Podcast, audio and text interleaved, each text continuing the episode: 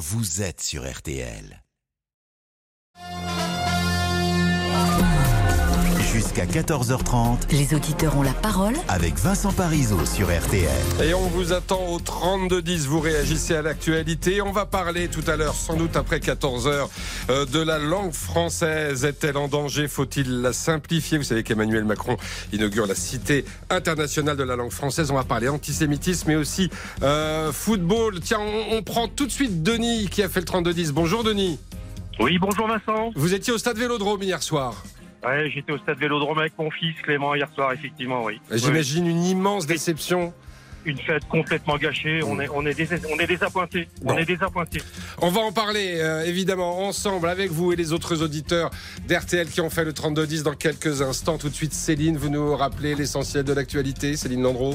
Avec euh, depuis ce matin des chars israéliens en lisière de Gazaville, cette euh, ville du nord de l'enclave euh, palestinienne, des chars qui coupent la principale route entre le sud et le nord de la bande de Gaza, Gaza où le ministre de la Santé du Hamas annonce désormais un bilan de plus de, 1000, de 8300 morts, un chiffre évidemment euh, invérifiable puisqu'on vous rappelle que les journalistes n'ont pas accès à l'enclave palestinienne. Neuf interpellations, six policiers euh, blessés, c'est le euh, bilan de ces incidents hier soir à, Marseille et des responsables politiques qui réclament aujourd'hui des sanctions exemplaires après le caillassage du bus de l'OL et ces images du coach Fabio Grosso en sont. Et puis images aussi tristes images dans les tribunes des euh, supporters euh, lyonnais se livrant à plusieurs gestes euh, racistes. La ministre des Sports réclame donc des sanctions immédiates et exemplaires. Enfin, vous en parliez, euh, Vincent. C'est là que François Ier avait signé euh, l'ordonnance imposant euh, l'usage euh, du français. Emmanuel Macron était à Villers-Cotterêts ce matin pour inaugurer la Cité internationale de la langue française. La météo pour euh, cet après-midi avec vous, euh, Caroline Chimot, et un temps qui reste encore très instable et très humide. Exactement, et ce sur les trois quarts est du pays. La pluie, elle est bien présente sur tout le territoire et ça vire même à l'orage en Bourgogne, en Val-de-Saône ou dans le Lyonnais. L'instabilité persiste aussi plus à l'est entre les Alpes et la Méditerranée et puis beaucoup de pluie avant les éclaircies du début de soirée de la Normandie aux Hauts-de-France et en Champagne-Ardenne. Cet après-midi, les températures, il fera 13 à Lille, à Cabourg, à Paris ou à Tours. Il fait 16 à Strasbourg ou à Bordeaux, 20 à Marseille et jusqu'à 25 en Corse sous le soleil. Et pour se, Ah pardon. non, pour se balader au sexe, c'est demain, du coup, le rendez-vous, Caroline? Oui, demain ce sera la journée de répit de la semaine, donc on en profite. Voilà, je vous ai coupé la chic. pas grave, Bon. On se retrouve demain. Avec plaisir, je viendrai quand même, Vincent. Je suis avec Merci Céline Landreau, merci Caroline Chimot. On est ensemble évidemment jusqu'à 14h30. On va retrouver dans un instant Denis qui était au stade Vélodrome de Marseille hier soir euh, avec son fils, je crois. Euh, bonjour Lisa Marie Marquez. Bonjour Vincent, bonjour à tous. Sans qui cette émission ne serait pas possible, vous Ah. le savez. Mais Euh, Justement, vous étiez en train de parler Oui. euh, de, de l'incident entre le- le- les supporters, enfin les supporters qui ont caillassé le bus. Oui, l'incident, le mot est faible. Mais Oui, voilà, l'incident, c'est vrai que c'est un euphémisme. Le bus caillassé, le match annulé. Stéphane a justement souhaité réagir sur notre répondeur des auditeurs. Franchement, c'est la honte totale. La honte totale. Il n'y a pas de. Il y a pas de mots pour résumer ça. C'est le foot français euh, touche le fond. C'est une soirée noire. euh, quand on revoit les, les images, euh, l'entraîneur de, de l'Olympique Lyonnais euh, à ça. Mais qu'est-ce qu'il va falloir pour faire réagir la Ligue, prendre enfin des décisions exemplaires Sinon, ça continuera. Ça continuera. François Dantib a également euh, réagi et pour lui, on n'utilise pas les bons mots. Écoutez. arrêtez d'appeler les gens qui ont caillassé le car d'abrutis. Ce ne sont pas des abrutis, ce sont des criminels. Aux abrutis, on leur met un coup de pied au cul, et aux criminels, on les met en prison et on les juge au tribunal avec des peines sévères. Tout autre sujet, le mois sans tabac débute dans quelques jours. Cette semaine, le 1er novembre, et une auditrice a souhaité témoigner et partager euh, son astuce, l'astuce qui lui a permis d'arrêter de fumer.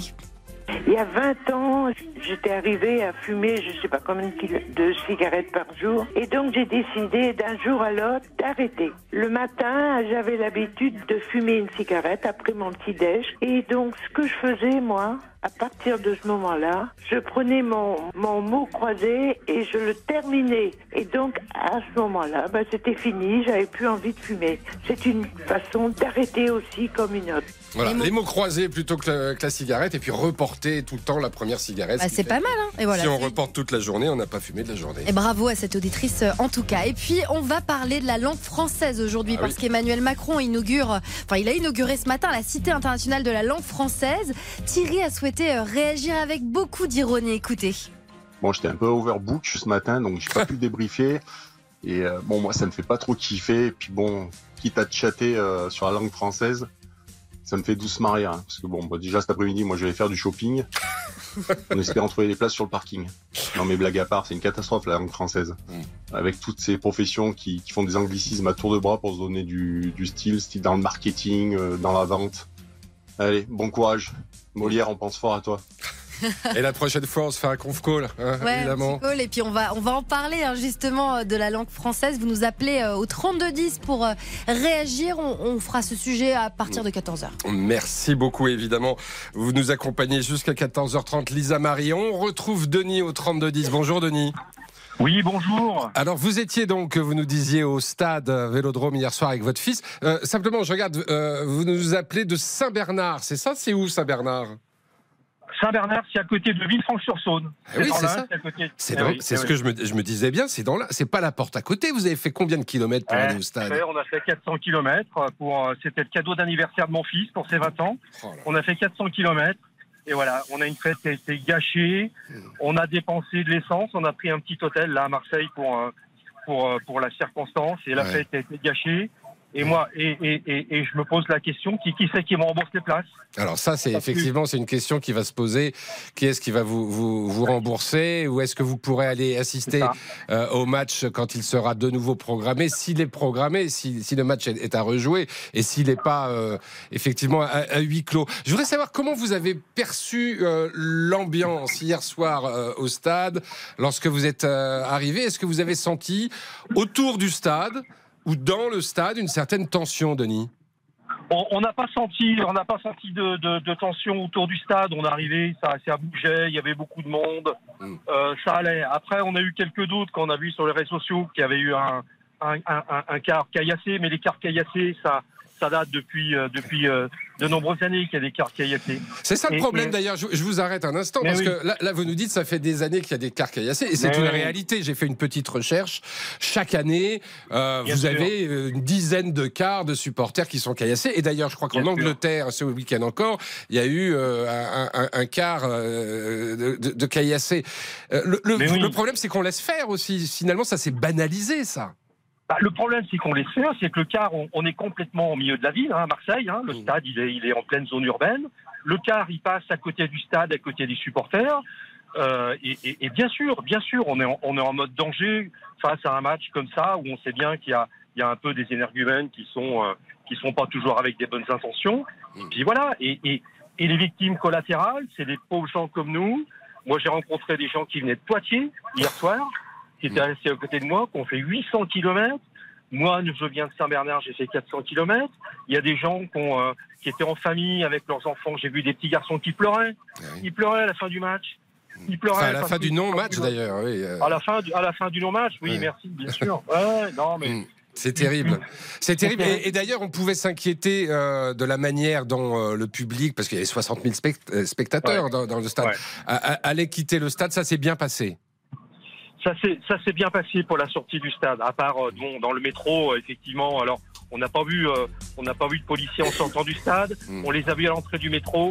Ça a été un peu chaud dans le métro, mais ça s'est bien passé. Ça s'est bien passé. Moi, je voudrais simplement, effectivement, dire que la billetterie, elle a dû bien marcher hier. Euh, Ouais. Il y avait le stade était bondé, était plein. Et moi, je voudrais juste, je voudrais juste qu'on me, me rembourse les places. Bah Bah, oui. tant pis, j'ai bouffé de l'essence, j'ai j'ai dépensé de l'argent pour plein de choses. Mais je voudrais juste qu'on me rembourse les places. Et j'ai pas de mail.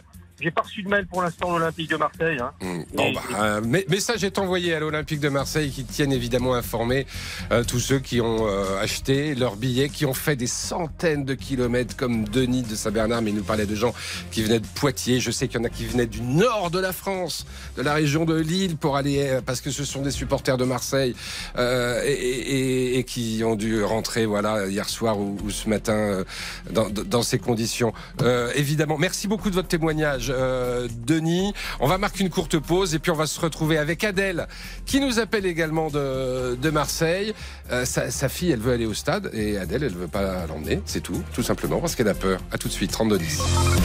Jusqu'à 14h30. Vincent Parisot vous donne la parole sur RTL. Vincent Parisot, Les auditeurs ont la parole sur RTL.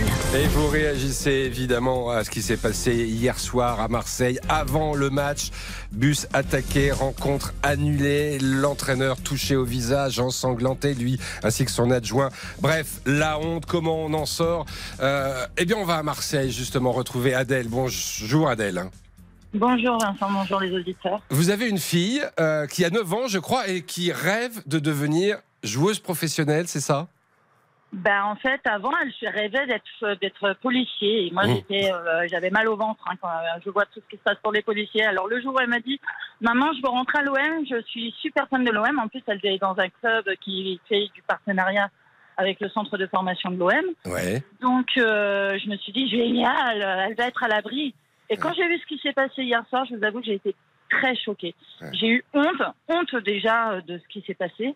Euh, moi, je suis pas de Marseille à la base. hein. Mon mari, oui, mais je suis pas de Marseille à la base. Moi, euh, je me suis dit, je vais vivre à Marseille, c'est cosmopolite. Hein. C'est une ville magnifique, hein, c'est une ville C'est magnifique. magnifique, bien sûr. C'est c'est une ville où on vit ensemble. C'est une ville où, euh, où, où on est censé vivre ensemble, où on est la deuxième ville de France. Alors bon, avec ses hauts et ses bas, comme toutes les grandes villes. Mm. Mais j'imaginais que le sport, surtout le foot, c'est une fête. C'est c'est, euh, avec tout ce qui se passe en ce moment dans le monde, euh, c'est quelque chose qui... vo- vo- votre fille, oui, bien sûr. Et, et votre fille vous demande euh, d'aller d'aller au stade? Bah, elle aimerait. Son rêve, c'est de rentrer à l'OM, bien évidemment. Mm. Son rêve, non, son rêve en réalité, c'est de rentrer à PSG maintenant. Oui, bien sûr. Mais, mais, Mais- vous, vous ne voulez pas l'emmener à un match?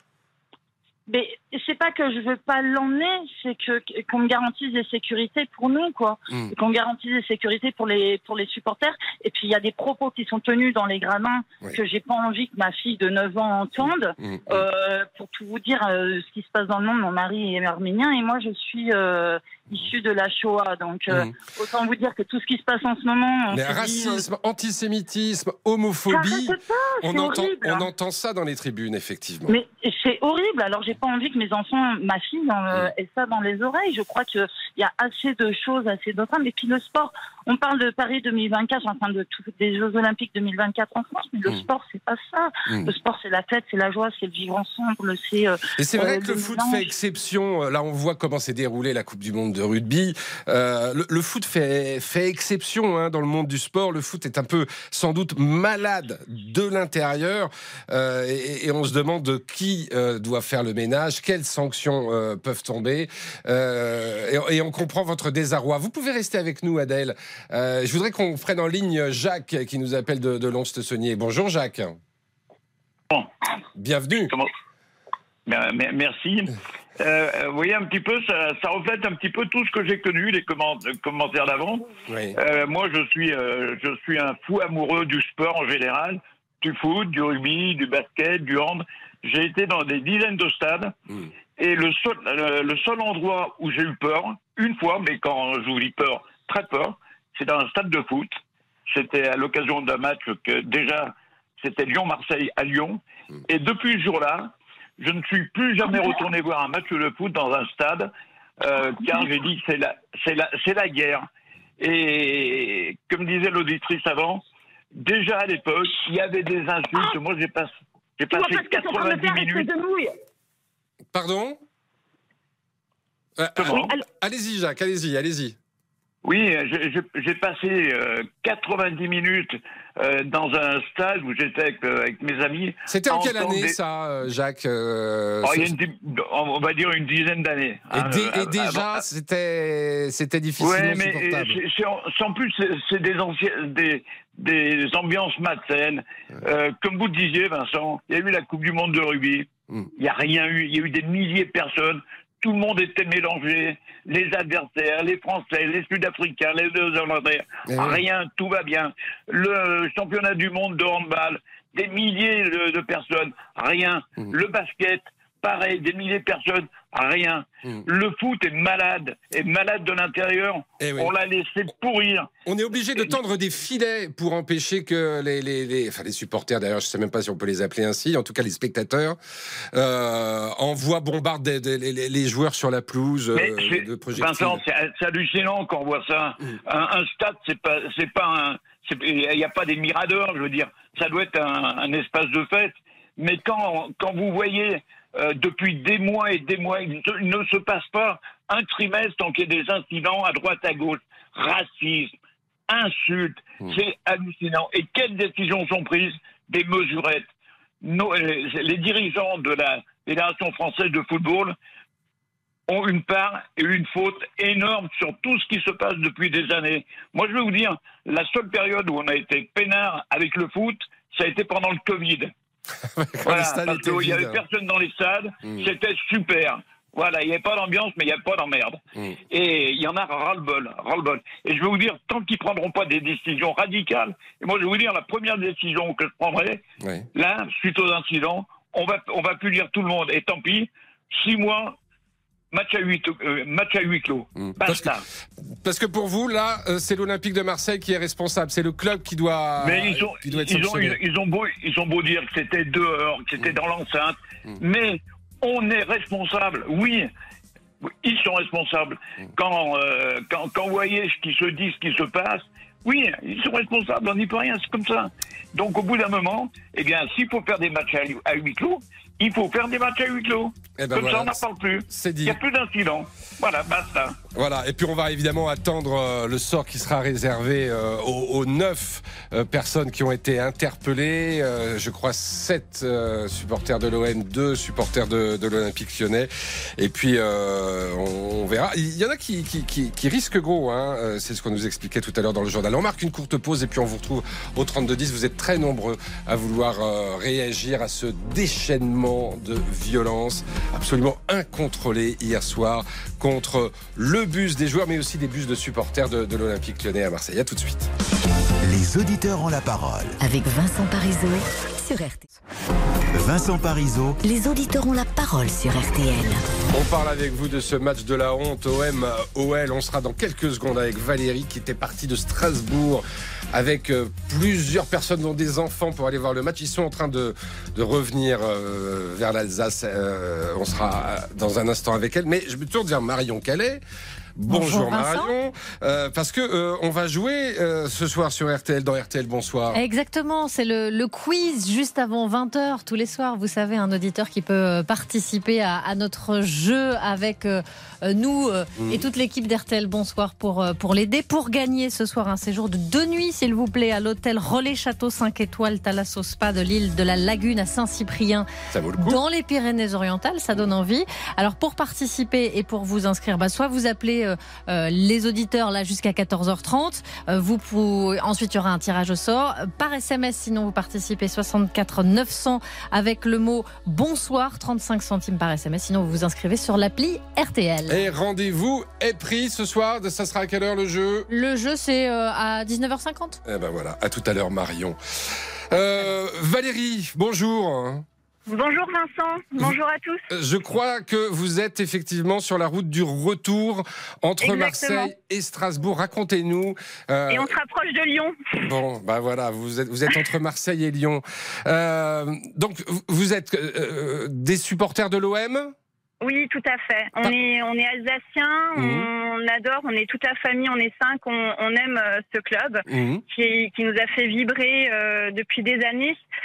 Et donc là, on s'apprêtait à passer une très bonne soirée. On est parti euh, d'Alsace, euh, bah, c'était vendredi soir. On a passé deux jours à Marseille et ça devait se terminer par l'apothéose, ce fameux match qu'on attendait. On, on- on était vraiment euh, tous motivés et super contents. On a un petit garçon de 7 ans qui était euh, tout fou de, Qui de devait en avoir plein les mirettes, oui, bien sûr. Ouais, ouais, ouais, bah, il en a eu plein les mirettes, hein, croyez-moi. Mm, Mais mm, mm. euh, voilà, donc euh, on est arrivé, euh, on a pris le métro, on s'était organisé. À 19h, on est sorti du métro, on s'apprête à, à manger un petit bout avant de rentrer euh, au vélodrome. Ouais. Et en fait, on est arrivé en même temps que le, que le bus de, de l'équipe lyonnaise et des supporters. Donc on a assisté au caillassage du, du bus. Vous Donc avez là, assisté déjà- à la scène Oui, on a assisté à la scène tous les cinq. Et là, il faut savoir que on a trouvé quand même dingue que le qu'à ce moment-là, à 19h, le bus de l'équipe et des supporters passe à ce moment-là, alors que tous les supporters marseillais étaient là. Il passait juste à côté de nous. En termes de sécurité, on n'a pas vraiment compris comment ça se faisait que pour un match avec une telle envergure, avec, euh, on connaît un petit peu vraiment le, la, la haine. de il y a un contentieux, il y a un contentieux. On le sait, on le sait. Ouais, Si nous on le sait, la sécurité devrait le savoir aussi. Est-ce que vous avez vu un, un- un dispositif de sécurité autour du, du- du bus? Alors autour du bus, nous on était assez loin. On a Mhm. deviné, on a vu une voiture de police à l'avant et à l'arrière, Mhm. mais on n'a pas vu autour du bus. Parce que je vous avoue que en, en étant cinq et en ayant un petit avec nous, on s'est précipité, on a couru parce qu'il y avait les, les gaz lacrymogènes qui, qui étaient en train de, de, de commencer à nous piquer les yeux et le nez. Donc on se rapprochait de plus en plus de l'entrée du, du stade pour se réfugier à l'intérieur du stade. Donc euh, après, c'est vrai que j'avoue, on n'a pas, on n'a pas cherché à faire les curieux. euh, Non, vraiment, mais la, bien la sûr. sécurité, la sécurité était notre priorité à ce moment-là. Bien évidemment, surtout avec trois enfants et, et un Mm. C'est petit. ça, c'est ça. Euh, ce, ce sont des supporters, d'après vous ou- ou Alors je sais c'est- pas justement, c'est Mm. pour ça que je voulais aussi intervenir sur votre antenne, c'était pour ne pas faire l'amalgame entre les supporters de l'OM et des groupes extrémistes comme on en trouve dans, dans, dans tous les clubs de foot qui, à mon avis, ne méritent pas d'être appelés supporters d'un club. Mm. Parce que là, franchement, c'était une telle violence. On dit souvent, on se posait la question avec mon mari parce qu'on est vraiment effaré de ce qui s'est passé hier soir. Qu'est-ce qui se passe dans le foot français? Pourquoi le foot français euh, véhicule de la violence alors que voilà d'autres sports ne, ne, ne véhiculent pas ces ces, ces, ces, ces non-valeurs-là, quoi. Mmh, Je veux dire, mmh. euh, c'est, c'est, c'est incroyable. Et en fait, on, on se dit que ben, le foot, c'est, c'est un mélange de culture, c'est un sport populaire, c'est un peu le reflet de notre société aussi. Je veux dire, on y voit toutes les catégories sociales, on y voit euh, des gens d'origine complètement différentes se retrouver et le cœur battre à l'unisson pour un club, parce qu'il faut le dire aussi, on a réussi à rentrer dans le stade, on était installés, on avait nos places, on était super contents, on a vibré au chant des, des, des supporters des deux virages. Vraiment, on en a eu la chair de poule. Oui, l'ambiance, y l'ambiance vous paraissait belle. oui, c'est Hmm. ça, c'est ça, vraiment, vraiment, cette déception, cette tristesse qu'on a eue, mais qui était, c'est sûr, c'était nécessaire de l'annuler, c'était Hmm. inconcevable de voir le match euh, dans des conditions comme ça. Et je veux dire, cette, euh, cette cohésion qu'il y a entre tous les supporters marseillais qu'on a rencontrés dans le métro, qui, qui, qui ont discuté avec nous, qui nous ont dit, mon Dieu, mais comme ça doit être triste pour vous, enfin, c'était, voilà, j'ai pas envie qu'on mette tout le monde dans le même sac. Mm, Bien sûr, on ça, comprend. Mais alors, euh, qui doit faire le ménage là aujourd'hui? Parce que vous, vous le disiez, hein, le foot fait exception euh, dans le monde du sport aujourd'hui. Et, et- et qui, et qui doit être sanctionné? Est-ce qu'on doit sanctionner l'OM Euh, moi, je vous dirais que non. Hmm. Ouais, oui, parce que Moi, vous je- êtes supporter de l'OM, mais Bah oui, et pas, et, pas tant, et pas tant que pour ça. Je veux Mm. dire, euh, chaque individu doit être sanctionné, mais au terme, euh, en termes individuels. Mm, mm, C'est l'individu qui a pénalisé. Vous voyez, c'est pas tant, euh, pas tant club. Et après, après, je vous dis, le problème aussi, c'était, je trouve, au niveau de l'organisation et de la sécurité. Ouais. Et pourtant, c'était un match qui était. euh, au niveau de l'organisation et de la sécurité, parce qu'on est déjà allé, on a vu des classicos, on a déjà vu deux classicos au Vélodrome, et on n'a jamais ressenti euh, une peur comme ça, comme on l'a Mm. vécu hier soir. hein. Là, il y avait sans doute, vous dites, un, un- un problème à faire passer euh, le bus. En plus, il est siglé. Exactement. Il est vraiment siglé Olympique lyonnais. On sait que c'est le bus fait. des joueurs. Et le faire passer au milieu des, alors des supporters. Je ne sais pas si on peut les appeler ainsi, mais enfin, en tout cas, de. De euh, cette espèce de groupuscule, voilà. mm, mm. Je qui visiblement euh, voilà, était habillé tout en noir, un petit peu à l'image des Black Blocs qu'on peut voir dans les manifestations, hein, euh, semble-t-il, et qui n'étaient pas particulièrement siglés euh, comme les supporters de l'OM avec les maillots ou, ou les écharpes. Euh, merci beaucoup de votre témoignage. Bon retour vers Strasbourg, et puis j'espère que les petits, bah voilà, vont, vont, vont effacer ça et qu'ils vont de nouveau pouvoir vibrer pour leur club, pour leur sport favori. Et, et en tout cas, merci beaucoup de votre témoignage, Valérie. Bon retour à Strasbourg. On marque une courte pause. Dans un instant, euh, Kevin et Philippe veulent encore intervenir sur ce sujet. Et puis ensuite, euh, on, on changera de dossier avec vous au 3210. À tout de suite. Contactez-nous gratuitement via l'appli RTL ou au 3210. 50 centimes. Les auditeurs ont la parole avec Vincent Parisot sur RTL. On va conclure hein, sur ce match de la honte d'hier soir, le match qui n'a pas eu lieu évidemment entre l'OM et l'OL après le caillassage de, des bus des supporters et surtout de celui euh, des joueurs. On va prendre Kevin, Stéphane et Philippe qui veulent intervenir, mais tout d'abord Lisa Marie Marquez, euh, un mot du sujet qui nous attend et qui est euh, lourd, grave, c'est celui de la montée de l'antisémitisme. Et oui, on va parler de cette hausse révoltante du nombre d'actes antisémites en France, mais aussi partout dans le monde.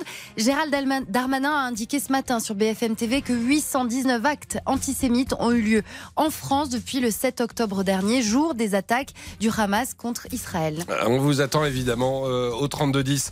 Bonjour Kevin.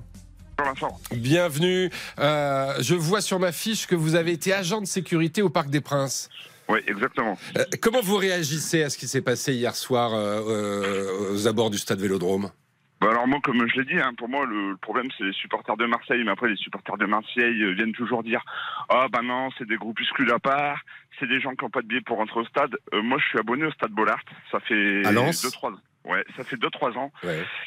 L'an dernier, il y a eu un seul match où il y a eu de la bagarre aux abords du stade. C'est quand Marseille est venu. C'est toujours Marseille, Marseille, Marseille. Euh, et après, ils sont les premiers à se plaindre. Mais on a eu Lens-Lille. On n'a pas eu de problème avec eux. les, Bon, les problèmes de caillassage de bus, euh, c'est ce qu'on disait, ça existe quand même depuis de nombreuses années, et pas seulement, euh, même si euh, effectivement, euh, vous avez raison de le souligner, euh, l'OM est impliqué euh, aussi, et parfois peut-être un petit peu plus que les autres, mais, mais ça concerne un peu tous les clubs, non? Ouais, ça, bah, ça, oui, bah évidemment. Enfin, excusez-moi l'expression, mais des cons, il y en a partout, il y en a dans tous les clubs. Mm. Mais l'OM, ça revient euh, aussi bien à domicile qu'à l'extérieur. Enfin, euh, Mm. presque toutes les semaines, il y a des problèmes. Ben, Il y a un club, faut pas chercher, c'est Marseille. Ouais. Et je pense que bah, la solution, c'est comme faire comme les Qataris sont arrivés à Paris. Ils sont arrivés, ils ont fait le ménage. Plus d'ultra, plus de, de groupes de hooligans.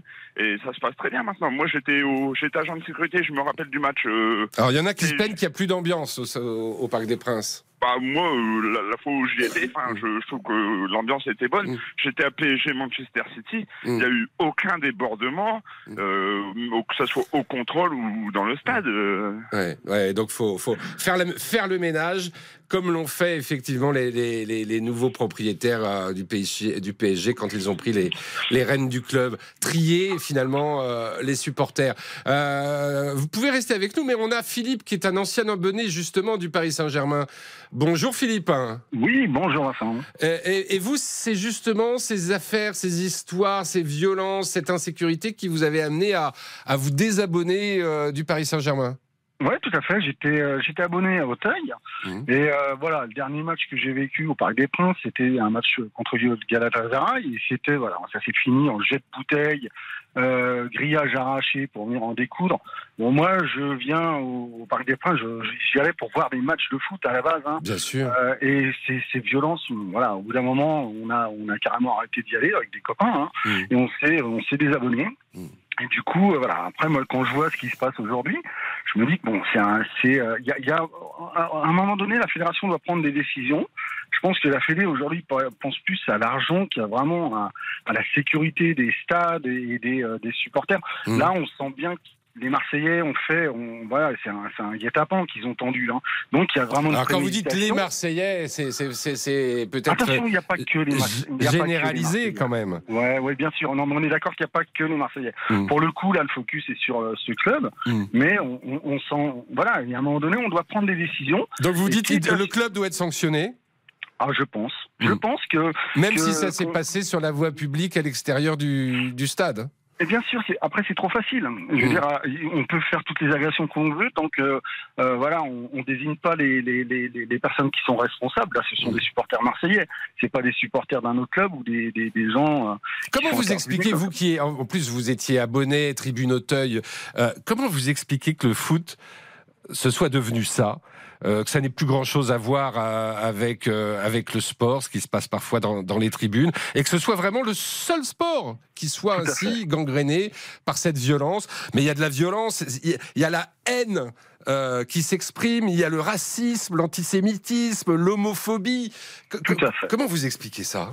Moi, je, je pense que c'est un des sports les plus populaires et Mmh. qui rassemble des, des gens bah, qui n'ont pas forcément de moyens, d'éducation. Et je, je, je, je pense qu'on a un, un, une, une, violence qui s'exprime euh, par au travers de ça, au travers d'une équipe adverse.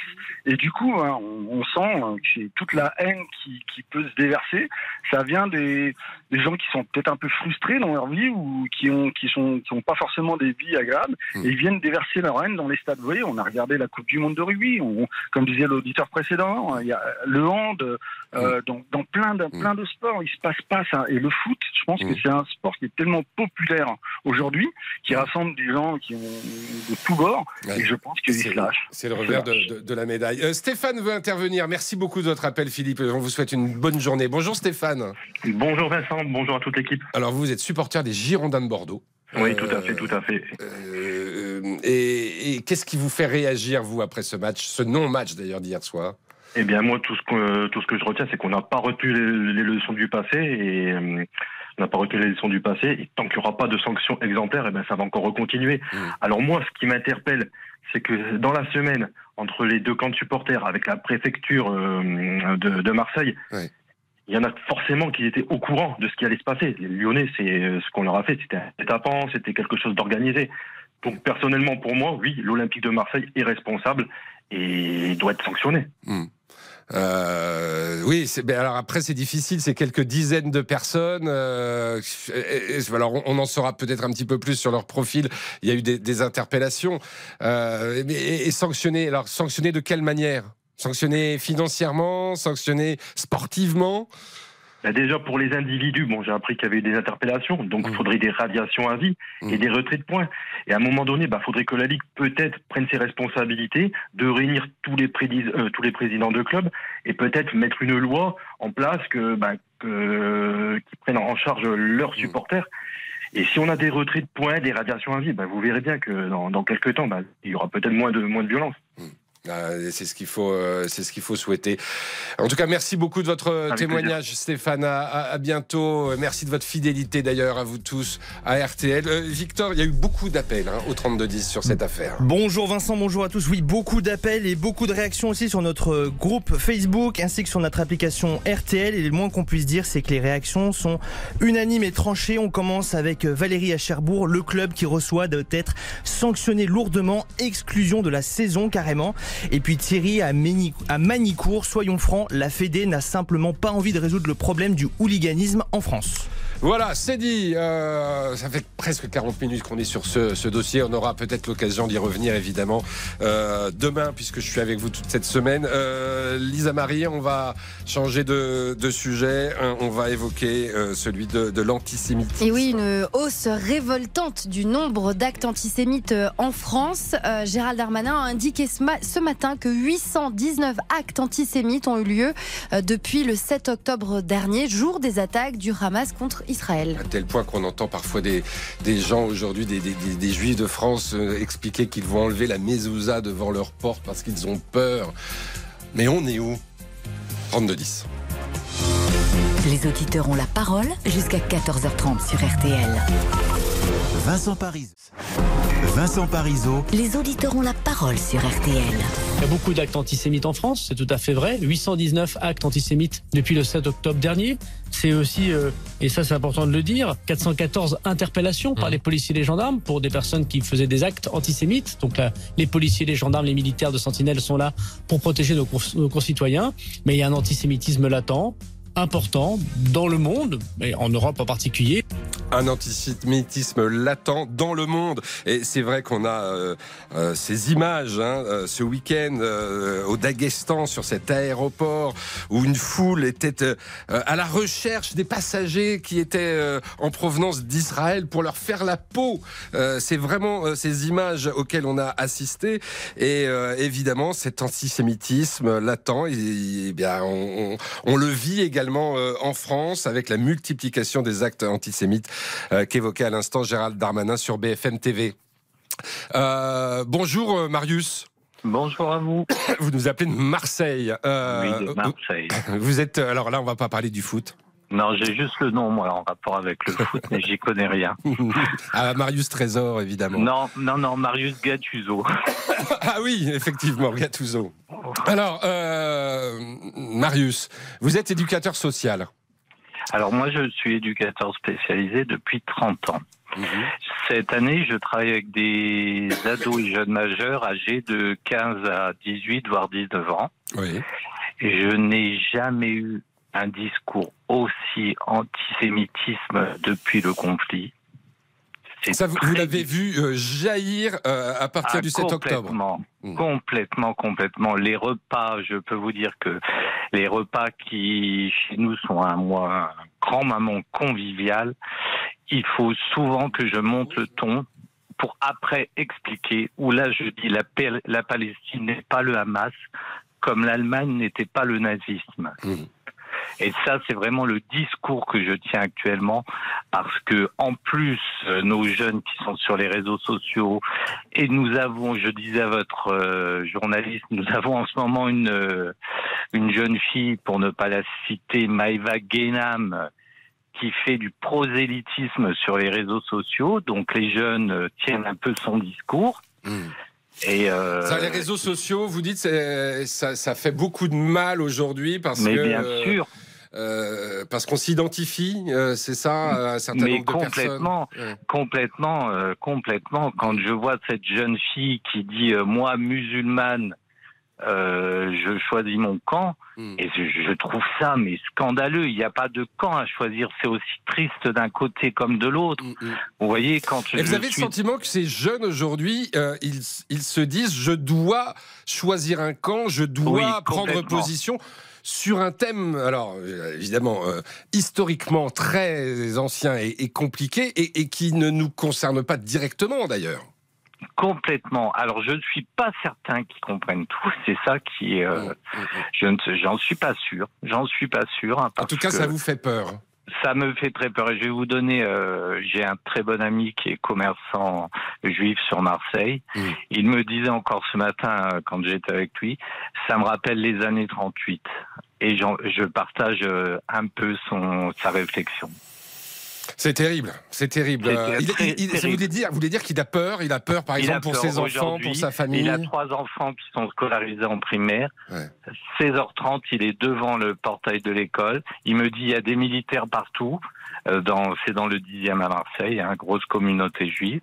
Il récupère ses gamins, il, il ne reste pas parler avec les autres parents. C'est terrible, c'est terrible ce que vous nous racontez. Vous, restez- vous pouvez rester en ligne si vous Oui. le souhaitez. On a Ariel Goldman qui a fait le, le 3210. Euh, bonjour. Bonjour. Bonjour. Vous êtes, vous présidez. euh, alors c'est quoi le FSJU C'est le Fonds social juif unifié, c'est l'organisme euh, de la communauté juive qui euh, chapeaute euh, tout ce qui concerne le social et l'éducation et la culture. Euh, euh, on parlait de cette peur qui est en train de, s'installer au sein de la, communauté juive. Euh, je, disais, certains en viennent même à envisager euh, euh, de, retirer, vous savez, c'est ce signe distinctif qu'on trouve sur les portes des, maisons juives, la mezouza, et certains envisagent de l'enlever parce que finalement, il rase les murs. C'est ça aujourd'hui, on en est là, Ariel Goldman? Non, je crois pas qu'on puisse dire ça, et sûrement pas. En tout cas, c'est pas dans notre euh. Tant état d'esprit et ni dans notre euh, euh, philosophie. Tant. Mais c'est vrai qu'il y a une inquiétude, il y a une peur. Euh, tout d'abord parce que euh, ce n'est pas la première fois que euh, lorsqu'il se passe quelque chose euh, au Proche-Orient, eh bien, il y a des, des répercussions. On se souvient tous que euh, Mohamed Merah lui-même, quand il a assassiné de sang-froid des enfants dans une école juive en 2012, À Toulouse. a fait référence à la cause palestinienne. On se souvient aussi que Koulibaly en 2015, c'est plus récent, Ali Berkacher a fait référence à la cause palestinienne. Et surtout, on a cette multiplication des actes antisémites depuis le 7 octobre. Et je dis depuis le 7 octobre parce que ce n'est pas depuis l'incursion israélienne à Gaza. On pourrait se dire, ah bien, il y a des, des gens qui veulent se manifester. C'est- très grave, c'est pénalement répréhensible. Mais dès le pogrom, dès l'action du Hamas le 7 octobre en Israël avec ses milliers de morts, ses otages, eh bien il y a eu une augmentation des actes antisémites. Mais c'est ça qui est fou. c'est ça qui est fou parce que euh, évidemment tout être humain euh, le 8 octobre, euh, ne pouvait avoir que compassion. Et, et, et finalement, c'est pas ce qui s'est passé. C'est pas ce à quoi vous avez assisté, Ariel. Non, c'est pas ce qui s'est passé. Effectivement, on a eu une grande solidarité euh, de la classe politique, de la classe médiatique euh, et, et, de beaucoup de compatriotes, parce que nous sommes français, les Juifs sont en France de, depuis la Gaule, donc nous ne sommes pas des, des, nouveaux venus. C'est très important de le rappeler à tous vos auditeurs. Mm. On a eu cette compassion, mais il y a, il y en a certains qui euh, non seulement n'ont pas la compassion, n'ont pas le mot euh, qui ferait chaud au cœur ou qui ferait, euh, qui rassurerait, mais au contraire sont passés à l'acte. Alors ça peut être au départ euh, effectivement des incivilités, ça peut être des graffitis sur des écoles, sur des bâtiments, sur des portes, effectivement, mmh. euh, de, de, personnes juives qu'on reconnaît parce qu'il y a une mezouza sur la porte, ce que vous racontiez tout à l'heure, et, oui. et, ça crée ce climat. Alors, vous disiez on rase les murs. Non, personne ne rase les murs, mais mmh. il y a une inquiétude. L'auditeur a parfaitement raison. Dans les écoles, les parents ne sont pas rassurés. Et puis là-dessus, il faut le dire, il y a euh, ce, ce, ce, ce djihadisme d'atmosphère avec Arras avec Bruxelles, mmh. qui fait que non seulement les euh, concitoyens euh, de confession juive se sentent euh, mal à l'aise, mais il y a effectivement une menace qui plane sur, sur tout le monde mmh. et qui est là pour ajouter à l'inquiétude. Merci beaucoup euh, Ariel de ce témoignage. Et c'est vrai que par exemple un samedi encore des tags antisémites sur une école de, de Lyon. À Lyon, oui, oui. Euh, 7000 signalements de menaces, de propos anti-juifs, d'apologie du terrorisme sur la plateforme euh, Pharos. Euh, voilà, enregistré depuis le, le, 7 octobre. Merci beaucoup euh, de votre appel. On marque une courte pause. On va retrouver Alain qui veut nous parler également, lui, de, de, de, de ce sentiment aujourd'hui d'un antisémitisme dans la société française. Et puis euh, après 14 heures, euh, on ira à Rome avec une auditrice. Alors c'est pas du bout du monde puisque Rome c'est presque la porte à côté euh, hors de France. Et puis ensuite justement on va parler de la langue française. À tout de suite 32 10. Jusqu'à 14h30. Vincent Parisot vous donne la parole sur RTL. Vincent Parisot. Les auditeurs ont la parole sur RTL. C'est vrai qu'il y a des jours comme ça euh, où l'actualité euh, nous amène à penser que le vivre ensemble, c'est une expression euh, qui est bien éloignée de, la réalité. On parle de l'antisémitisme qui monte un petit peu partout euh, dans le monde occidental. À Berlin, une synagogue attaquée, euh, des slogans antisémites dans les cortèges pro-palestiniens en Espagne, en Italie, au Royaume-Uni, des incidents également aux, aux États-Unis. Et puis en France, comme le soulignait Gérald Darmanin, 819 actes antisémites depuis euh, le 7 octobre, 7000 signalements euh, de propos anti-juifs ou d'apologie du terrorisme sur la plateforme Pharos c'est très inquiétant. Alain euh, veut nous en parler à, du côté de Roissy. Bonjour Alain. Bonjour Vincent, bonjour les auditeurs. Bienvenue. Euh, bah, Parlez-nous de ce que vous ressentez et de ce que vous vivez. Vous êtes vous-même euh, euh, chrétien? Alors moi je suis chrétien mmh. et en fait je suis né dans une famille euh, multiconfessionnel, on va dire, et je suis euh, donc j'ai des frères sœurs euh, musulmans et puis j'ai tout mon entourage juif. Ouais. En fait, je m'appelle l'enfant de Jérusalem pour plaisanter, mais c'est bien vrai. C'est une ville que je connais parfaitement bien, ouais. où j'adore me perdre parce qu'en fait, d'un quartier à un autre, il y a une richesse, il y a quelque chose. Mmh. Quand j'entends euh, parler d'Israël là-bas, où on nous dit oui, c'est euh, c'est l'apartheid, je leur dis quel apartheid? Je suis assis dans un bus à côté d'une femme arabe qui est voilée, en face d'un homme juif qui est religieux. Tout le monde mmh. vit les uns avec les autres, mmh. et je, je remarque vraiment une chose qui qui est, qui est assez inquiétante dans notre pays aujourd'hui, en 2023, c'est qu'aujourd'hui, on, on, cherche toujours à imposer ce que l'on est. Et euh, au lieu de, de, de, donner ça comme une richesse, on cherche à l'imposer. Alors que euh, moi, je vais facilement vers tout le monde. Je remarque aujourd'hui mon tatouage qui est en hébreu sur l'épaule parce que c'est un tatouage chrétien INRI que l'on retrouve au Saint-Sépulcre à Jérusalem, ouais. qu'on retrouve sur la croix, sur la, croix. sur la tête de mmh, Jésus. Mmh. Et mais à, à, Jérusalem, il est en trois langues, en cyrillique, en latin et en hébreu. Et je l'ai moi en hébreu sur mon épaule. Je peux plus me promener l'épaule à l'air. Mmh. C'est-à-dire que j'ai eu le droit à ma salle de sport à des regards, à des, à des réflexions. Je, voilà, je ne suis pas juif et pour autant, la bêtise et l'ignorance, ce sont les deux armes fatales de notre pays. Parce qu'en réalité, quand on déplace le conflit qui est au Moyen-Orient, que je connais très très bien parce que j'y suis allé 19 fois en étant chrétien, mais en allant chez tout le monde pour comprendre ce qui se passait sur place, c'est la meilleure des écoles. Et mais je remarque qu'aujourd'hui, ici, c'est une cour d'école dans laquelle les enfants se tapent sur la gueule. Mmh. Excusez-moi l'expression, mais c'est vraiment ce que je ressens. Parce que même moi, je veux dire, en 2018, quand sur un passage piéton à Créteil, on veut m'écraser en me disant, en me loupant parce que j'étais sur le passage piéton, la voiture a accéléré, on me dit ça juif, on va te crever. J'ai mal en fait. J'ai mal parce qu'en réalité, c'est toute la philosophie de la France et de sa liberté d'être qui s'en va. Et aujourd'hui, les politiques nous donnent des chiffres pour nous expliquer qu'il y a de l'antisémitisme, euh, mais euh, je leur rappelle juste qu'ils sont garants de la sécurité du culte des uns et des autres, mais aussi euh, de l'explication pédagogique, aussi bien au niveau de l'école, mais aussi bien au niveau des médias. Les médias, je pense qu'ils font bien leur travail. La seule chose, c'est qu'il y a depuis une trentaine d'années une, une- un pan de la société française qui est à la fois antisémite, mais inconsciemment. Et ça, je trouve que c'est le plus dangereux parce que malheureusement, à l'analyser, on ne voit pas où est le mal, puisque à la limite, dire que les juifs, ouais, bah, c'est toujours les juifs. Ouais, non, c'est pas toujours les juifs. hein.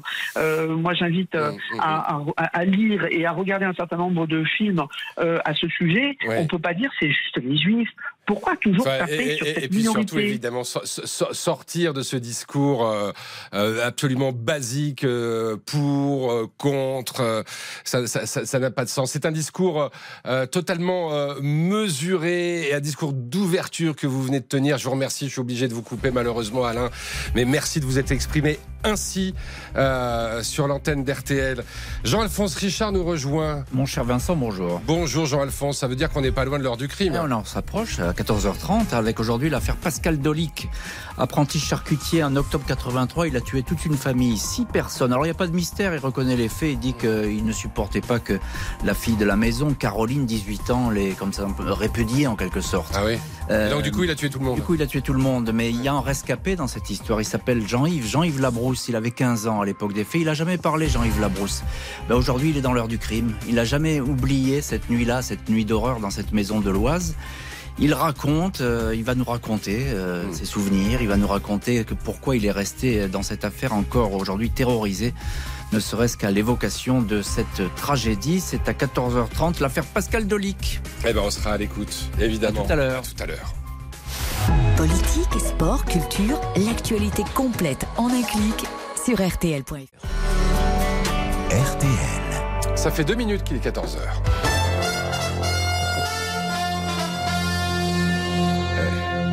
On essaye d'être à l'heure. hein. Les infos de 14h, c'est avec vous, Lisa Marie Marquez. Oui, à la une. Alors, l'offensive terrestre se poursuit dans la bande de Gaza avec désormais des chars israéliens près de Gazaville, au nord de l'enclave. Des chars qui semblent couper la principale route entre le nord et le sud de la bande de Gaza. Un pas de plus vers une guerre totale. L'armée israélienne indique par ailleurs avoir tué des dizaines de terroristes du Hamas. Je cite, 600 cibles ont été bombardées en 24 heures. Et dans le même temps, la Cour pénale internationale hausse le ton euh, face à l'État hébreu. Empêcher l'acheminement de l'aide humanitaire peut constituer un crime, dit la Cour pénale internationale. Hier, une trentaine de véhicules transportant des vivres ont pu passer la frontière avec l'Égypte, a indiqué l'ONU. En France, Emmanuel Macron a inauguré la Cité internationale de la langue française. Un tout nouveau lieu culturel dans le château de Villers-Cotterêts dans l'Aisne, un hommage à la francophonie et un projet culturel qui espère accueillir 200 000 visiteurs chaque année. Alors la langue française, on va en parler tous ensemble dans quelques minutes. On vous attend au 3210. Est-ce qu'il faut la simplifier la langue française comme le demandait ce matin sur RTL euh, l'historienne de la littérature Eliane Viennot? D'ailleurs, on, on écoutera, on réécoutera ce, ce qu'elle ce qu'elle en pense. Euh, Est-ce qu'il faut euh, modifier la langue française? Est-ce qu'il faut aller vers euh, l'écriture inclusive? Non, hein, c'est ce que vient de dire Emmanuel Macron. Il dit la langue française forge la nation. Moi aussi, je dis non à l'écriture inclusive. bah oui, moi aussi, c'est trop compliqué. On m'a expliqué comment écrire sapeur-pompier en écriture inclusive. compliqué, beaucoup Bah, de je m'arrache les points. cheveux que j'ai plus d'ailleurs. Euh, peut-être une des nouvelles du ciel maintenant. Et une bonne nouvelle, demain, mardi, les conditions euh, météo s'améliorent un petit peu. Retour du soleil et du Mistral près de la Méditerranée. Temps toujours instable ailleurs, mais bien moins humide qu'aujourd'hui. Il faudra garder nos parapluies à portée de main, notamment en Nouvelle-Aquitaine, en Bretagne, en Normandie, mais aussi dans le Grand Est et la Bourgogne-Franche-Comté. Côté température, le matin, 7 à 12 degrés entre le nord et le sud. Et l'après-midi, 12 à 15 au nord et 19 à 22 degrés attendus dans le sud. Les auditeurs ont la parole. Avec Vincent Parisot sur RTL. Et avant de parler de la langue française, on va parler italien. L'auditeur du bout du monde. Eh oui, forcément week-end à Rome, puisque c'est à Rome que l'on va. Buongiorno, Morgane. Buongiorno. Merci d'être avec nous. Euh, vous êtes installé euh, à- en Italie, à Rome, depuis combien de temps, euh, Morgane? Ça fait dix mois. Ah. Ça fait dix mois, presque un an, une petite année. Et, et qu'est-ce que vous êtes allé faire à Rome? Je cherchais euh, une nouvelle expérience parce que je travaille dans la restauration. Et c'est vrai que grâce à notre métier dans la restauration, c'est quelque chose qui se fait assez facilement et, et beaucoup de, de voyager comme ça, euh, de créer des expériences professionnelles, personnelles euh, à l'étranger. Et j'avais envie de le faire et je l'ai fait. Et vous avez quitté quelle région? Vous êtes originaire d'où? Toulouse, Occitanie. D'accord. Et, et ça, euh, ça ne vous manque pas trop? La, la ville rose ne vous manque pas trop? La ville rose me manque, mes amis me manquent, plein de, de petites choses françaises me manquent, mais je suis aussi très très contente d'être ici en Italie, à Rome. On imagine, parce que c'est la Dolce Vita ou pas? C'est la Dolce Vita. Ouais. C'est la Dolce Vita, euh, c'est différent, effectivement, c'est pas le même rythme, c'est pas, pas la même culture, même si bon, ça reste européen euh, quand même, Bien mais qu'on est, on est voisins. Mais, euh, mais oui, j'ai quand même appris à lever le pied, ou j'aurais du mal à l'expliquer, mais effectivement, la Dolce Vita, c'est pas Piano, piano, comme Voilà. ils disent en italien. Et Piano, Morgane, piano, exactement. est-ce que la vie est moins chère à Rome qu'à Toulouse? Moi aussi, je suis originaire de Toulouse, mais par rapport à, à la vie toulousaine, justement. Alors, tout dépend les aspects. En termes de loyer, non, c'est pas moins cher parce que ça reste une capitale. Pour se nourrir, je dirais que c'est un peu moins cher, tout ce qui est euh, effectivement euh, marché, euh, de manière générale. Voilà, pour se Mm. nourrir, c'est un peu moins cher. Mais après, les restaurants, comme c'est quand même une capitale, une ville très touristique, ça reste pas forcément moins cher malgré ce qu'on Mm. m'avait dit. Vous parliez italien avant de partir? Je l'avais étudié au, au lycée en Ouais. langue numéro 3. J'avais fait anglais, espagnol et j'avais fait deux ans d'italien. J'avais beaucoup aimé. J'étais pas mauvaise, donc j'avais de très bonnes bases, même si ça remontait à, Ouais. à 10 ans. Mais j'ai toujours eu un peu des facilités dans les langues et j'ai quand même pas mal d'amis euh, espagnols, italiens, euh, étrangers. Donc, euh, donc c'est vite revenu. J'avais Bon. des bases, mais c'est vite revenu. Vous avez l'intention de revenir en France ou pas? Je ne sais pas. Je ne sais pas. Pour l'instant, je laisse aller un peu euh, la vie comme elle vient. Mm. C'est une expérience euh, assez euh, forte. Bah, Bien Euh, sûr, c'est très enrichissant. Vous savez déjà ce qui vous manquera si, quand, quand vous allez rentrer?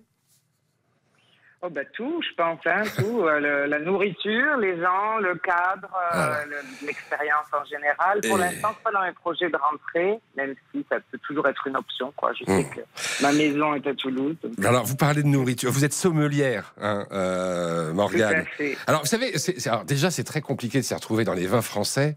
Euh, alors, quand on est en France, qu'on on arrive dans un restaurant italien, quand vous avez de la carte des vins, Bon, qu'est-ce que je vais. Alors, euh, moi, je sais qu'il y a le Chianti, qu'il y a le Barolo.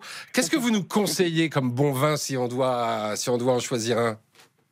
Euh, des bons vins, il y en a partout. Et comme en France, ils ont un terroir qui est, euh, qui est magnifique et qui est très différent d'un- d'une région à l'autre, d'un cépage à un autre. Donc, euh, quand on ne connaît pas, le mieux, c'est de se laisser conseiller en fonction de ses goûts, tout simplement. Et puis, oui, il y a plein de belles choses euh, partout. Effectivement, Barolo, c'est une super magnifique appellation du nord de l'Italie, dans le Piémontais. Le Chianti, c'est en Toscane. Dans le Lazio, dans la, la région de Rome, c'est moins connu, mais il y a des choses très jolies aussi. Bah, si vous descendez dans le sud, c'est des vins qui sont beaucoup plus puissants ou plus aromatiques sur les blancs, mais qui sont très sympas aussi. Bon, En tout cas, ils n'ont rien à envier au vin partout. français, hein, on est d'accord.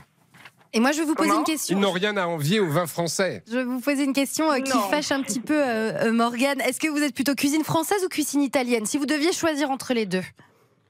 Ah, je peux pas choisir. Je Ah, et si vous étiez obligé.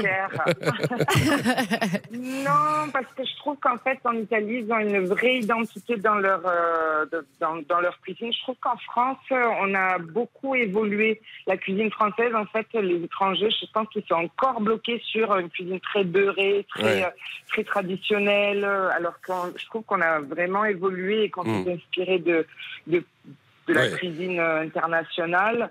Et l'Italie, elle, par contre, est restée vraiment la cuisine italienne, la pasta, la pizza, qui est... euh, euh, avec plein d'autres choses, Ah, bah, évidemment, c'est énormément les légumes, donc Mm. c'est c'est vraiment une cuisine qui est, qui est- qui est délicieuse, mais Bon, bah voilà, vous nous avez mis en appétit. J'ai faim, ça y est, Ouais, bah c'est ce voilà, ça commence dire. bah, à 14h10, c'est normal. On vous remercie, on vous embrasse. Euh, baiser à Rome, voilà. Euh, merci beaucoup, euh, Morgane. Grazie Morgane. Grazie mille. Et une courte pause et puis on va parler français. Bah oui, parce que la langue française forge la nation. Voilà ce qu'a déclaré tout à l'heure Emmanuel Macron. À tout de suite, 32-10. Auditeurs ont la parole jusqu'à 14h30 sur RTL. Vincent Parisot.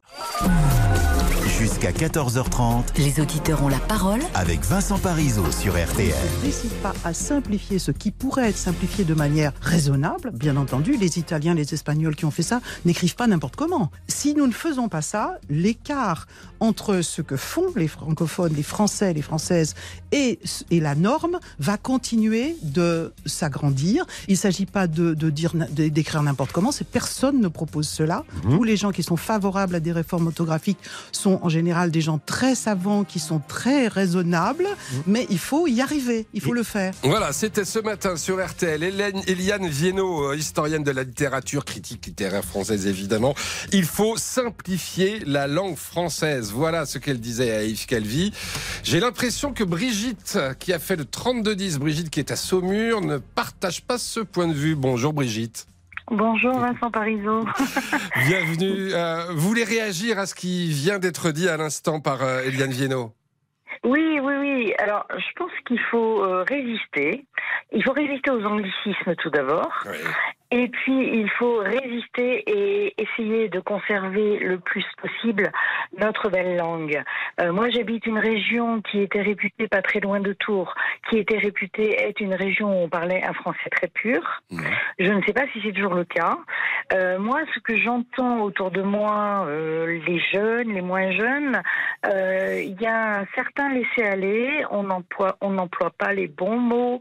Le vocabulaire est de plus en plus pauvre, alors qu'il y a une, une multitude de mots à employer, des synonymes à foison.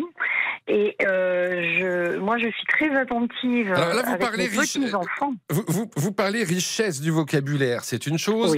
Euh, quand on parle de simplification de la langue française, on parle aussi surtout de grammaire. Oui, alors j'allais y venir. Effectivement, la grammaire est assez compliquée. Notre grammaire est assez compliquée.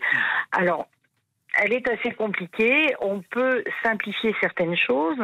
Euh, par contre, il faut quand même conserver les bases essentielles et puis euh, utiliser les bons verbes au bon moment.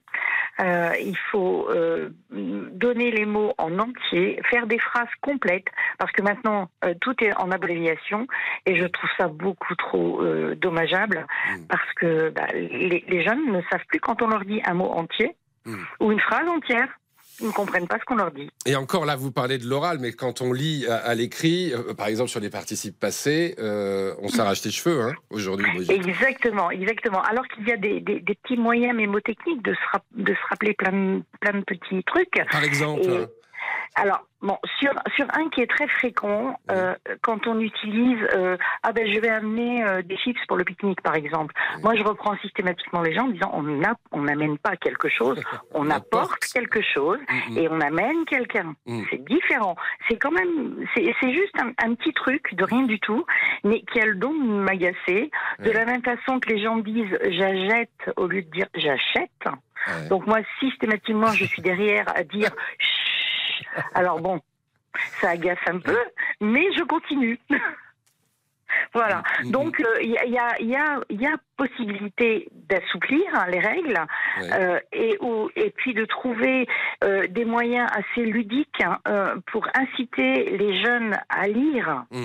Parce que déjà, rien que la lecture apprend le français d'une façon euh, claire et précise et c'est beaucoup plus facile d'assimiler la grammaire après. Bien sûr, euh, et il y a un appauvrissement euh, indiscutable. hein. Alors, juste un mot, euh, de, de- parce que c'est une polémique en fait qui qui, qui nous concerne pas vraiment, hein, mais cette affaire de d'écriture inclusive.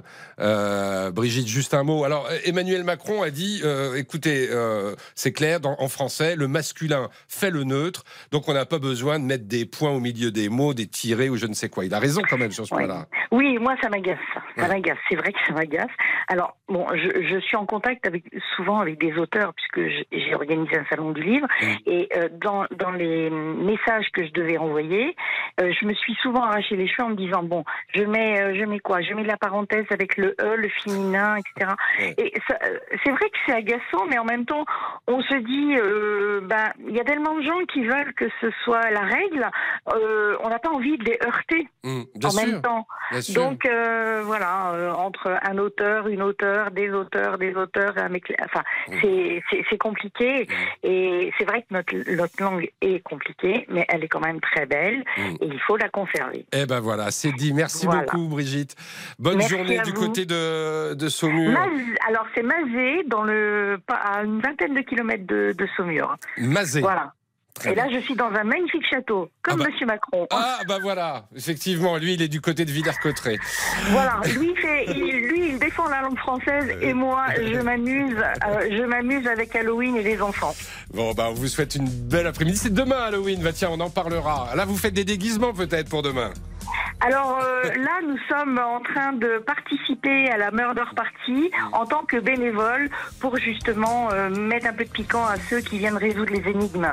Donc euh, demain, ce sera une autre paire de manches. Murder Party, c'est pas très français pour le coup. Murder, Murder Party. Mais alors, attention, attention, Halloween, à l'origine, c'est celte. C'est parti aux c'est vrai, États-Unis et c'est revenu en France. Enfin Murder Party, euh, bon, on, on Oui, Murder trouver- Party, effectivement.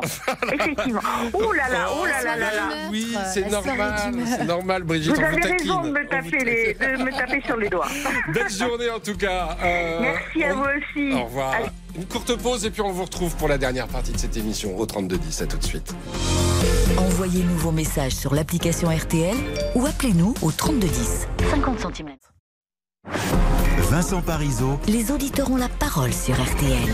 On parle avec vous de la langue française jusqu'à 14h30. On avait une auditrice là qui nous expliquait que l'un des dangers, c'était les anglicismes. Euh, Lisa Marie, en préparant cette émission, vous m'avez parlé de votre conjoint. Et oui, qui travaille dans une entreprise et souvent, il est, quand il est en télétravail et que je rentre, je l'entends. Et alors, il, il- il ne parle qu'en franglais. Enfin, qu'en anglais plutôt. Oui, enfin le franglish, je crois. Alors il dit, euh, alors voilà, il va, il dit qu'il a des, des meetings, des, des calls. Euh, il, il parle de deadline, de kick-off. Quand il a un point avec son boss, il va parler de one to one. Il dit qu'il faut répondre euh, à zap. Ah il doit oui. brainstormer. Ah non, mais as, vraiment. as soon as possible. Voilà, exactement. Et, euh, et puis après le boulot, il a des after work. Enfin Ah bref, bah, la totale quoi. Évidemment. Euh, un mot du sondage en français, s'il vous plaît. Alors le sondage qu'on vous, euh, la question qu'on vous pose pardon sur RTL.fr, c'est la langue française s'appauvrit-elle? Eh bien, vous êtes 90% à répondre oui, sans appel. Liliane, vous êtes d'accord? Bonjour Liliane. Oui, bonjour, c'est Liliane. Oui, bonjour Liliane. c'est Avec à Lisiane. Ah, Lisiane Oui. Ah, pardon, écoutez, vous voyez, sur Non, ma fiche, j'avais inquiétez pas, Liliane. c'est souvent le cas. Ça doit arriver souvent. Vous avez Oui, entendu 90% euh, sur notre sondage, qui n'en est pas vraiment un d'ailleurs, euh, notre petite étude, disent que euh, la langue française s'appauvrit. Est-ce que vous êtes d'accord, Lisiane? Je pense qu'on est feignant parce que je, je peux me, me caler sur votre euh, collègue, là, Lisa Marie. Oui. Euh, j'ai travaillé, j'ai travaillé dans ce type d'environnement. Donc, euh, ASAP et compagnie, je les connais. vous, vous connaissez ça Voilà, mais euh, quand il existe le mot français, on va pas le chercher. Je souhaite une longue vie à divulgacher, je dois dire, parce que spoiler, euh, ça ne Ouais. fait pas spoiler du tout. hein. Non, non, mais ça c'est sûr. Voilà. Divulgacher, il faut aller le chercher quand même. Non, mais c'est sûr. Mais est-ce qu'on est obligé de passer par ces anglicismes? Ça le problème. Mm. Puis il faut bien ne pas oublier quand même que euh, nous, les Anglais, on leur a déjà donné euh, 60 ou 70 de vocabulaire normand euh, en vrai. 1066. Mm, mm. Et après, on- après, ça vous revient. Mm. Mais moi, il y a un truc qui m'énerve, c'est il y, a il y a un magasin que j'aime bien, et puis quand ils vous font une pub, ils vous disent venez choper. Qu'est-ce qu'ils veulent que je chope avec un S Ah, ça m'énerve. Oui, oui, oui, ça, c'est ça. Surtout Ou, ça vient du mot chiller. échoppe. Voilà, ou alors, Ça vient du échoppe. L'idée euh, de chiller aussi. Alors ça, j'ai vu ça, ça, ça c'est c'est venu dans Chill. la... Oui, bien Le sûr. chill, euh, ouais, je sais même pas comment on pourrait dire en français. Un peu Le glandé. repos, euh, glandé, glandé, glandé, ouais, glandé. Mais alors, euh, ce qui est intéressant quand même, Marine, c'est que quand on discute par exemple avec un Québécois, bah, il est plus français que nous. Ça, c'est euh, quelque part, oui, mais pas, pas toujours, parce qu'ils ont aussi des Alors, anglicismes vrai. bien francisés. eux. Ils ont, oui, c'est vrai, c'est la, la, la neige qui fondante, là, la neige marron, là, quand elle est un peu. Eux, Ouais. ils ont un mot, les Québécois. Oui. C'est slosh. S-L-O-C-H-E. Mais moi, un jour, je découvre que les Américains, ils disent slash. Ouais. S-L-U-S-H. Ouais. Donc, euh, bon, j'ai vu, mais ils francisent. Mm. Et ça, c'est la bonne, bonne attitude aussi. Mm, mm. Mais moi, ce qui m'ennuie le plus, c'est que on, a la, la grammaire et, euh, qui, qui part, qui part en, en, biberine, comme dit mon mari. Euh, je crois que c'est marseillais. Mais, Ouais, euh, en cacahuète, euh, Ouais. oui, en cacahuète aussi. Quand moi, j'ai, sauté au plafond quand on quand, quand j'ai appris que le club des cinq, ils avaient enlevé tous les passés simples pour les remplacer par des passés composés. C'est vrai que nos gamins, ils sont tellement nuls. Ah, les livres du Club des encourager oh là là, toute notre, toute notre enfance, ils ont remplacé le passé simple par du passé composé. Écoutez, ça, c'est ce qu'on m'a dit. Je suis pas allée vérifier parce que je- j'étais trop énervée. J'ai dit, je garde toutes mes bibliothèques roses puisque c'est comme ça.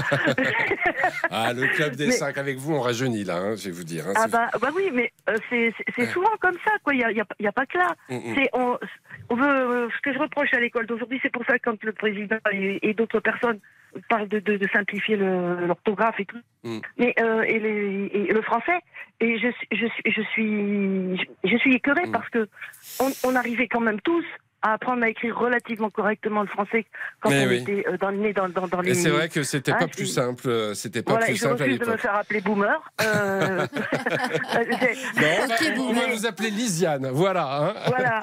Mais merci beaucoup de votre appel, c'était très très sympa de vous avoir. Et je voulais juste vous donner une, une, dernière chose. Oui. Je- J'avoue que autrice, ça m'a fait mal aux oreilles. Ouais. Mais comme j'ai fait du latin, j'ai- toujours mon vieux di- dictionnaire Gaffio. Les latinistes connaissent. Ouais. Et je suis allée vérifier. Et je dis, les, les Romains avaient toujours des féminins, autant que j'ai pu vérifier. Oui. Et il y avait Autrix. Et je me suis ah mince, ben voilà. Autrix, bah Autrix. Eh ben autrice, voilà. Eh ben on, on dit autrice. Euh, merci beaucoup en tout cas, euh, Lisiane. On salue Marine qui nous appelait de Nancy, qu'on n'aura pas le temps de prendre, mais euh, qui elle voulait faire la chasse aux anglicismes dans notre quotidien. On aura l'occasion d'y revenir. Merci beaucoup en tout cas de votre fidélité à toutes et à tous. Euh, on se revoit demain. À demain. Marie. Bye, bye, alors j'ai Bye, envie de vous dire. Et dans un instant, ce sera l'heure du crime avec Jean-Alphonse Richard. Avec aujourd'hui l'affaire Pascal Dolic, une famille assassinée, six morts et un survivant qui aujourd'hui témoigne au micro de l'heure du crime. À tout de suite. Bonjour, c'est Ophélie Meunier. Le journal inattendu sur RTL. Chaque samedi, retrouvons-nous pendant une heure en direct sur RTL à 12h30 pour le journal inattendu. Les informations du jour avec les reportages éclairants de la rédaction et un invité qui nous livre son regard sur l'actualité. Le journal inattendu, c'est tous les samedis en direct à 12h30 sur RTL. Vous avez manqué une émission? Retrouvez-la sur rtl.fr et l'application RTL.